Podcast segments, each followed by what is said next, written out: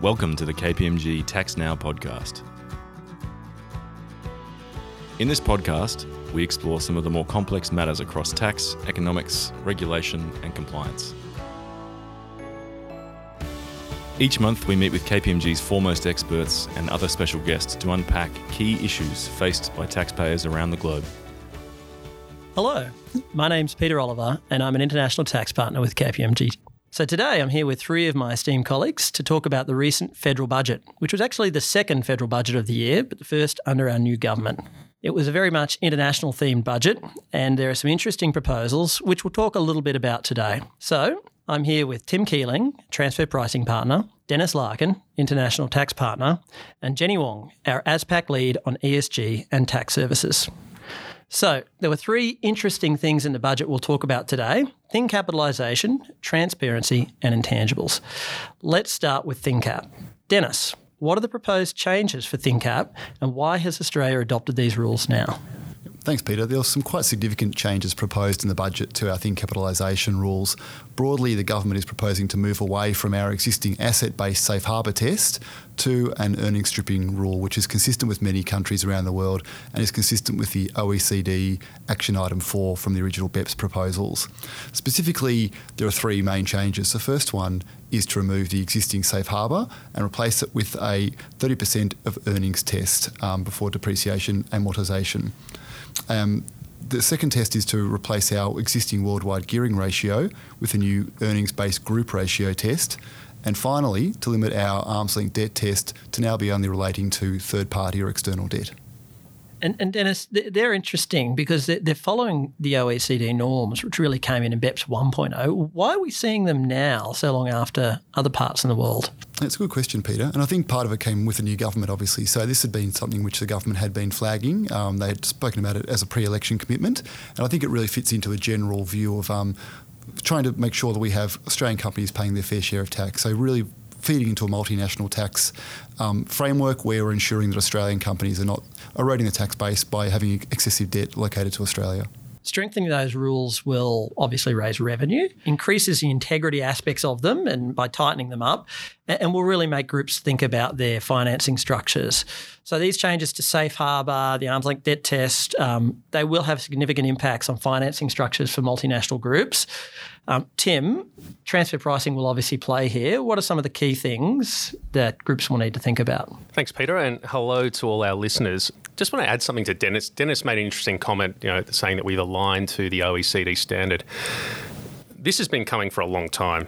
If you think about Labor's previous proposals at the last election, which the Morrison government won, they were going to get rid of the arm's length debt test altogether and the safe harbour and just go to straight to worldwide gearing. So some might say on the Labor side that they're actually being somewhat concessionary here relative to their last proposals. And there's no doubt these are going to have a big impact for our foreign investment. If you think about our infrastructure companies, our startups, our heavy asset based groups um, who do use a lot of related party financing, they will be impacted.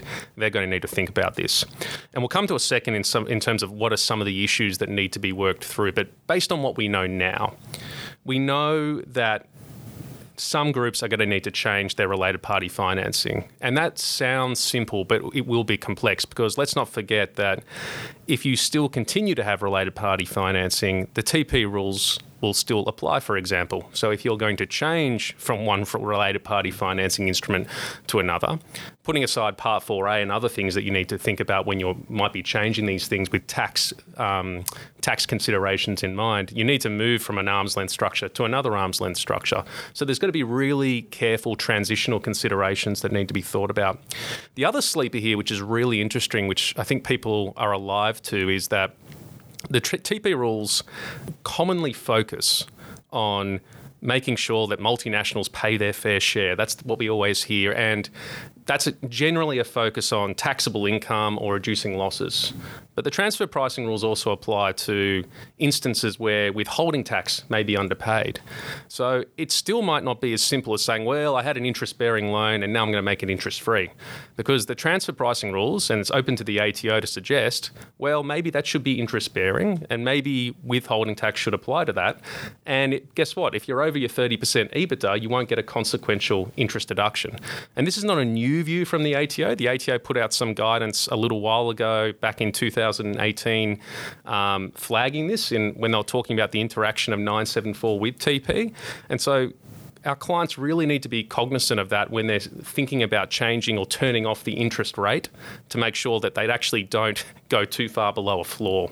So that's probably the two, two or three key things I would say that clients need to be aware of now, based on what we know already, and then we'll talk about a little bit later some of the things that we're hoping Treasury will, will, address as part of the consultation. And I might just pick up there. I mean, Tim, you made a really good point around consequences, and you know, one thing that might seem a simple fix may not be so. So, as you've pointed out, interest withholding tax is a very important interaction with our interest rules generally you know, another consideration we've seen and we're sort of obviously working through is what about if somebody tries to change their debt to say equity? Are there say commercial debt forgiveness rules that need to come into play? You might well change your classification of something from being a debt interest to an equity interest, and that may also have flow on withholding tax consequences as well. So, absolutely right, Tim. I think to point out there there are a number of different flow on consequences that come out of this. Um, you really require a very holistic um, interpretation and understanding of how you know a change in these rules might well change your financing needs and other tax considerations that flow from those as well. No, good points, Dennis uh, and Tim.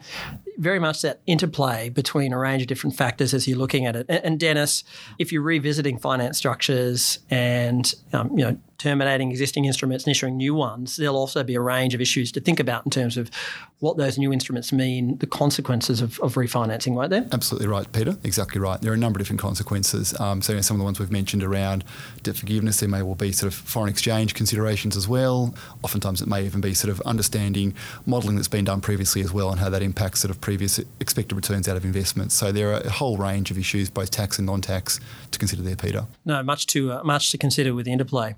What are the things that we don't yet know? What are you hearing that we might see? When do you think we might see some draft legislation?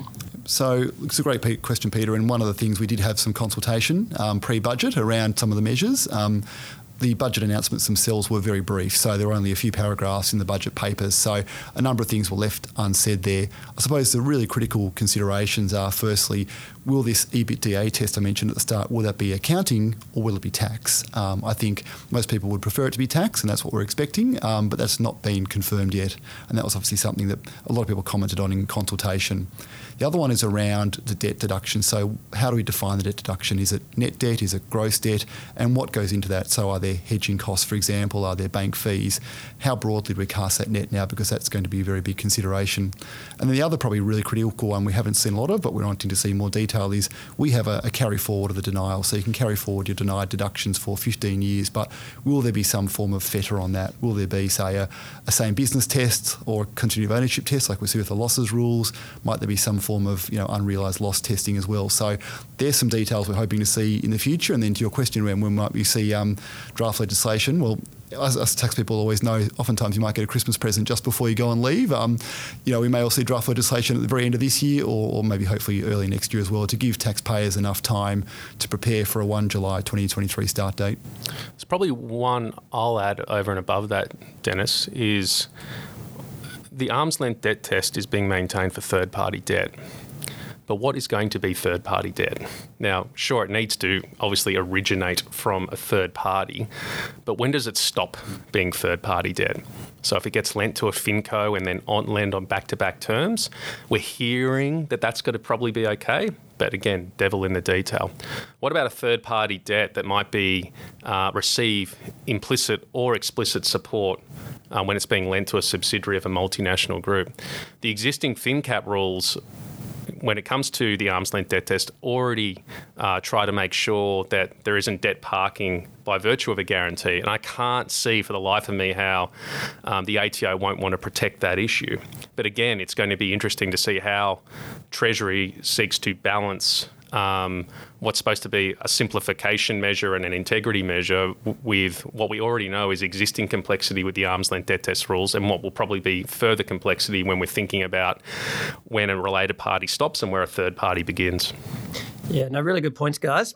Much to consider and to think about now. I know you're both talking to clients about it at the moment, and uh, we'll see what we get when we have draft legislation. The other one that just came to mind as we are speaking then is um, inbound investors that have had structures, uh, they've disclosed tax structures and financing uh, consequences through FIRB. Um, this may necessitate conversations with the tax office where there's any refinancing of those as well. Um, so, uh, you know, a lot there that, uh, that, that investors need to really think about, groups need to think about. Maybe we'll uh, we'll touch on that in a bit more detail when we get some draft legislation. But why don't we move on to transparency? Uh, now, Jenny, you've done a lot of work in this space. I know you've given a lot of thought to it.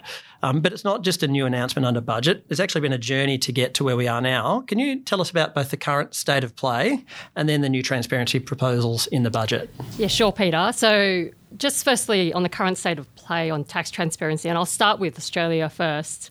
So, we've got a voluntary tax transparency code in Australia. It's been around since 2016, and um, what it has is it basically sets out minimum standards for tax transparency disclosures to show basically, you know, to the public the company's compliance with Australian tax laws. And obviously, the larger you are, the more disclosures there are. And it requires disclosures at the moment. It's like reconciliation of your accounting profit to tax expense to tax paid, um, disclosures of international related party, disclosures, effective tax rates.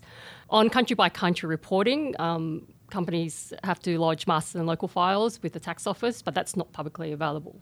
I think there's a spectrum of corporate taxpayers when we're talking about tax transparency. You've got those taxpayers who are you know, doing the absolute bare minimum and complying with the Australian framework, which is voluntary. Then on the other end of the scale, you've got companies who are doing global best practice, you know, applying what's called the Global Reporting Initiative 207, which, which is a very comprehensive tax transparency framework for environmental, social, and governance sort of matters. And what's driving those disclosures, um, and it's mainly for the extractive, extractives industry, is international obligations, essentially. So we've got two spectrums um, of tax transparency. So that's where things are at. I think also globally, we're also heading towards a trend of a lot of uh, mandatory tax transparency disclosures and country by country reporting. Uh, certainly, there's been a lot of public press recently and earlier this year of US investors demanding large multinational groups to use Global Reporting Initiative 207, for example.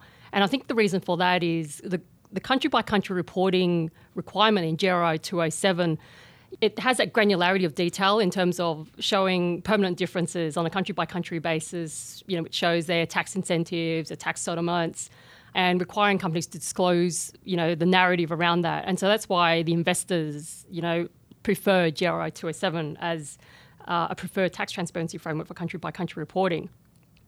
Also, you've got the EU country by country reporting as well. That's mandatory, which applies to EU countries by country, blacklisted countries, and the rest of the world. That's sort of the aggregation there. And um, so that, that's really the current state of play of tax transparency. Now, if, we, if I move on to what the budget, what was announced on budget night.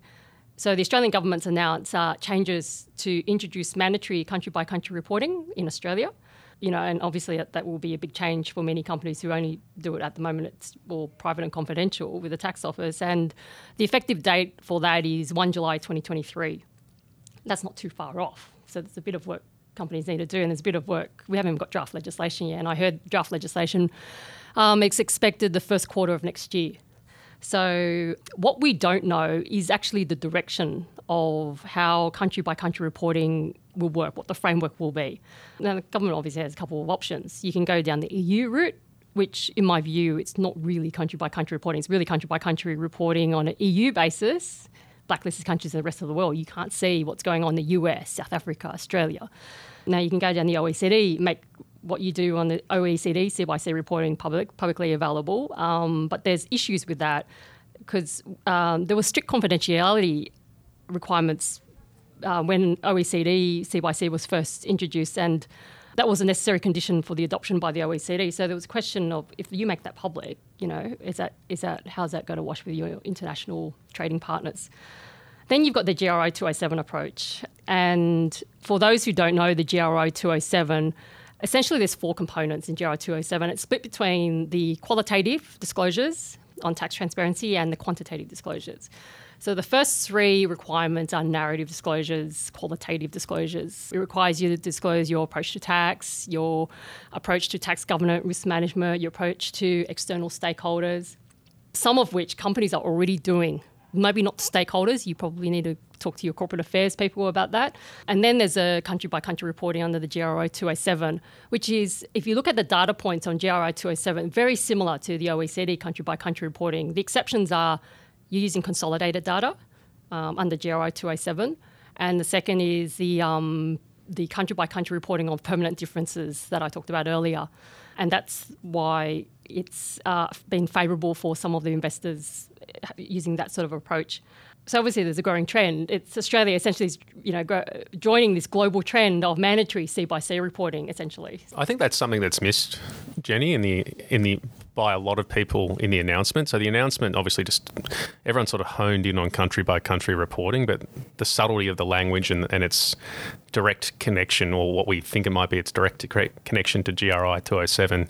I think people are again realizing now that that might be in play, and to me. Um, interested in your thoughts, but to me, that could have massive implications at a practical level, particularly if you're an inbound. You could be a small inbound company here, part of a multinational, but minding your own business, so to speak, and yeah. below the radar on a lot of the other transparency measures that we have. You might be below, you know, 100 or 200 million revenue. Sure, you might be doing some country by country reporting, but it's not public, and you might be below the thresholds for our general governance right now. But suddenly, some of those might be thrown right into the deep water when it comes to these announcements, right? Yeah, exactly right. So, I mean, you could have a Australian company with a US parent or EU parent and is the Australian government going to say to the Australian sub, you have to do country by country reporting, including disclosures in you know the parent level? And if you take the EU, they've gone down the specific path of not doing rest of the world C by C reporting. So is Australia going to mandate, you know, override all of that and impose SGE penalties if that doesn't occur?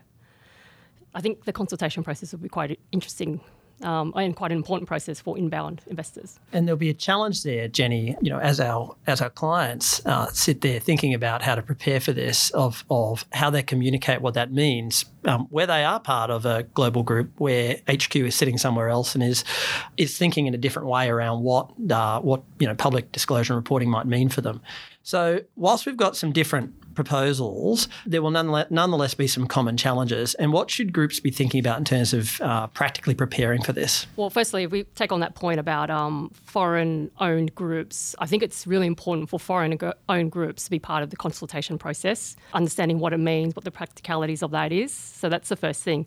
The second thing is at the moment, there are groups preparing OECD's country by country reports, but that's not publicly available. Taking it to a public level is another ball game. So does it stop at the head of tax now? Does these reports stop at the head of tax, or do you actually have to go to the board, CFO now? And what sort of processes do you need to go through that? Do you are there? There's obviously wider stakeholder group now if it becomes publicly available. Your NGOs, your civil society groups, you know, government officials, investors. Everyone's going to see this information, and you've got to ask yourself: Is it going to be subject to misinterpretation? Does this new C by C framework tell your full tax story? And if not, do you need to make additional disclosures? If you don't tell your tax story, someone's going to tell it for you. So they, they were the key things I would see as practical issues to consider.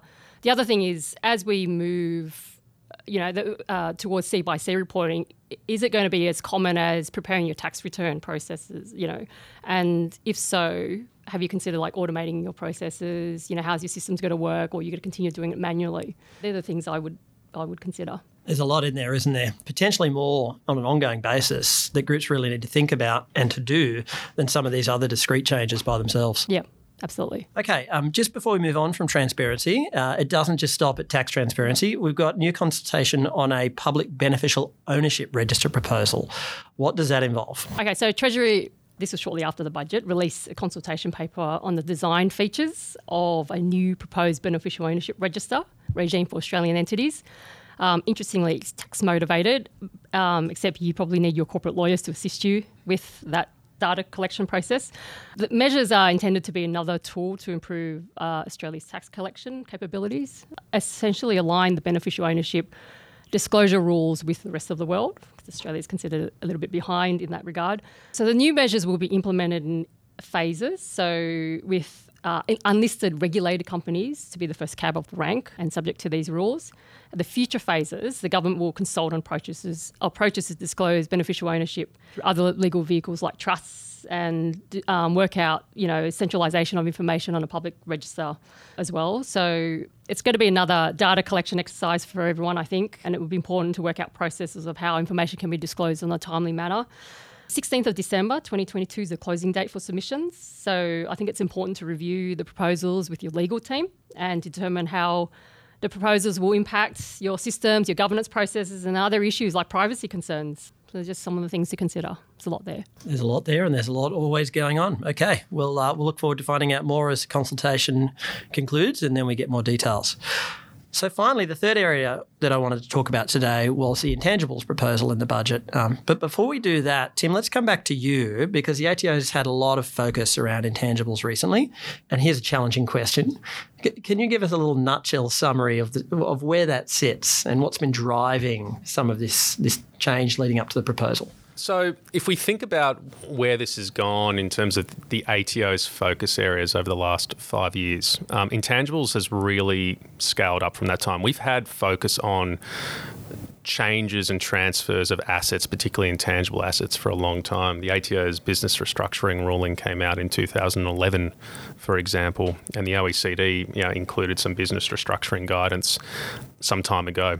But where the ATO really started to take this was particularly with the pharma space to begin with, to see what was the value of intangibles in that space. And now they've sort of gravitated towards the software and the tech industry in particular.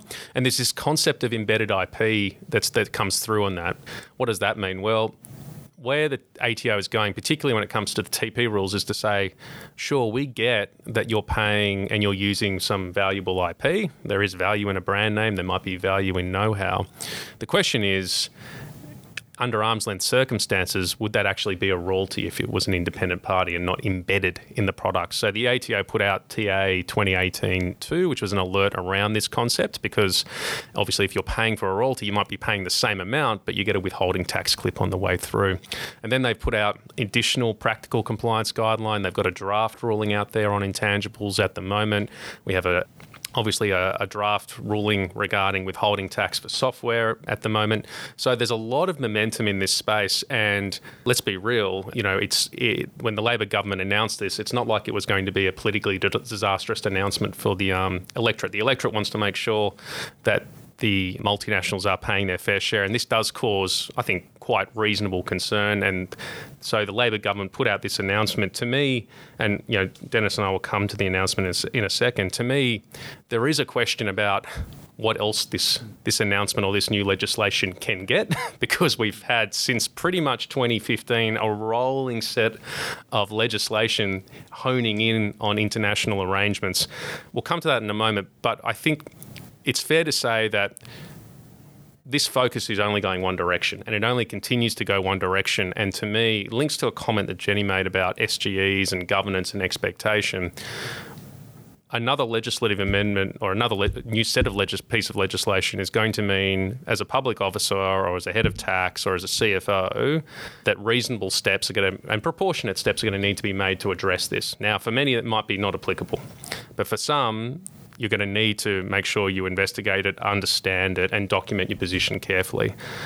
But maybe I'll throw to you, Dennis, taking over your role, Peter. I'll throw to you, Dennis, and just say, I mean, we see this ruling, sorry, this legislation, legislation, I should say, we see this bundle of rulings, but I mean, what do you think in terms of where it fits in and where it slots in, both in terms of our existing suite of legislation as well as you know the international environment? Yeah, look, my first response to that, Tim, is I, I, don't really know what fits in. It's a good question because there is a massive suite of legislation, as you say, already existing. I mean, this is one more plank of multinational tax avoidance legislation, as, as you've mentioned, and as Jenny said as well, it fits into what we call significant global entities.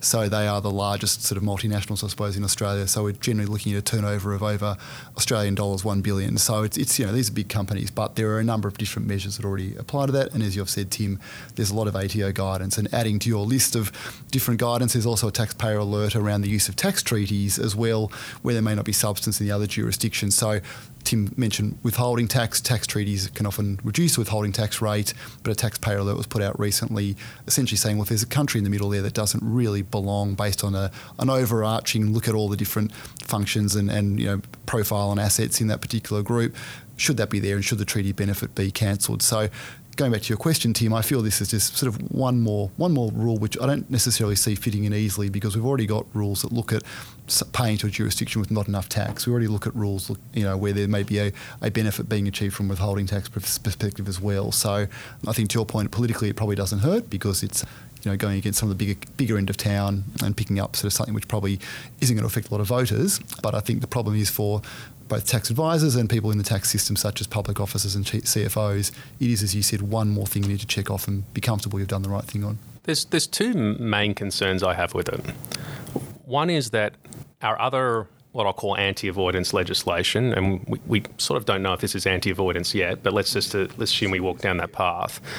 You know, we look at the DPT, you look at the anti-hybrids legislation, they, they have these, you know, substance-based or integrity carve-outs. I don't see that here yet. Yeah. And so I go, is that fair and equitable, just from a policy perspective?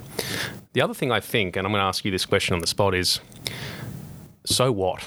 And by that I mean, if we're about to adopt BEPS 2.0 and Pillar 2, mm. and we're about to have a 15% minimum, you know, um, taxing right threshold around the world, yep. and this is quick clipping in an equivalent rate, I mean, are we doing a lot of work here for SGEs that where there might, sure, there might be some dividend on it, but it might be disproportionate to you know the, the compliance cost of, of yeah. making sure you adhere to these rules. I agree, and I think the so what is the compliance cost. To be honest, Tim, I think that's what concerns me. That you're right. We've got a number of other rules out here that, that target low tax low tax amounts, but one more rule means more compliance, um, and it also means one more rule in the back of your mind that may well come and affect you. So you may say, "Well, I'm not in the diverted profits tax you mentioned."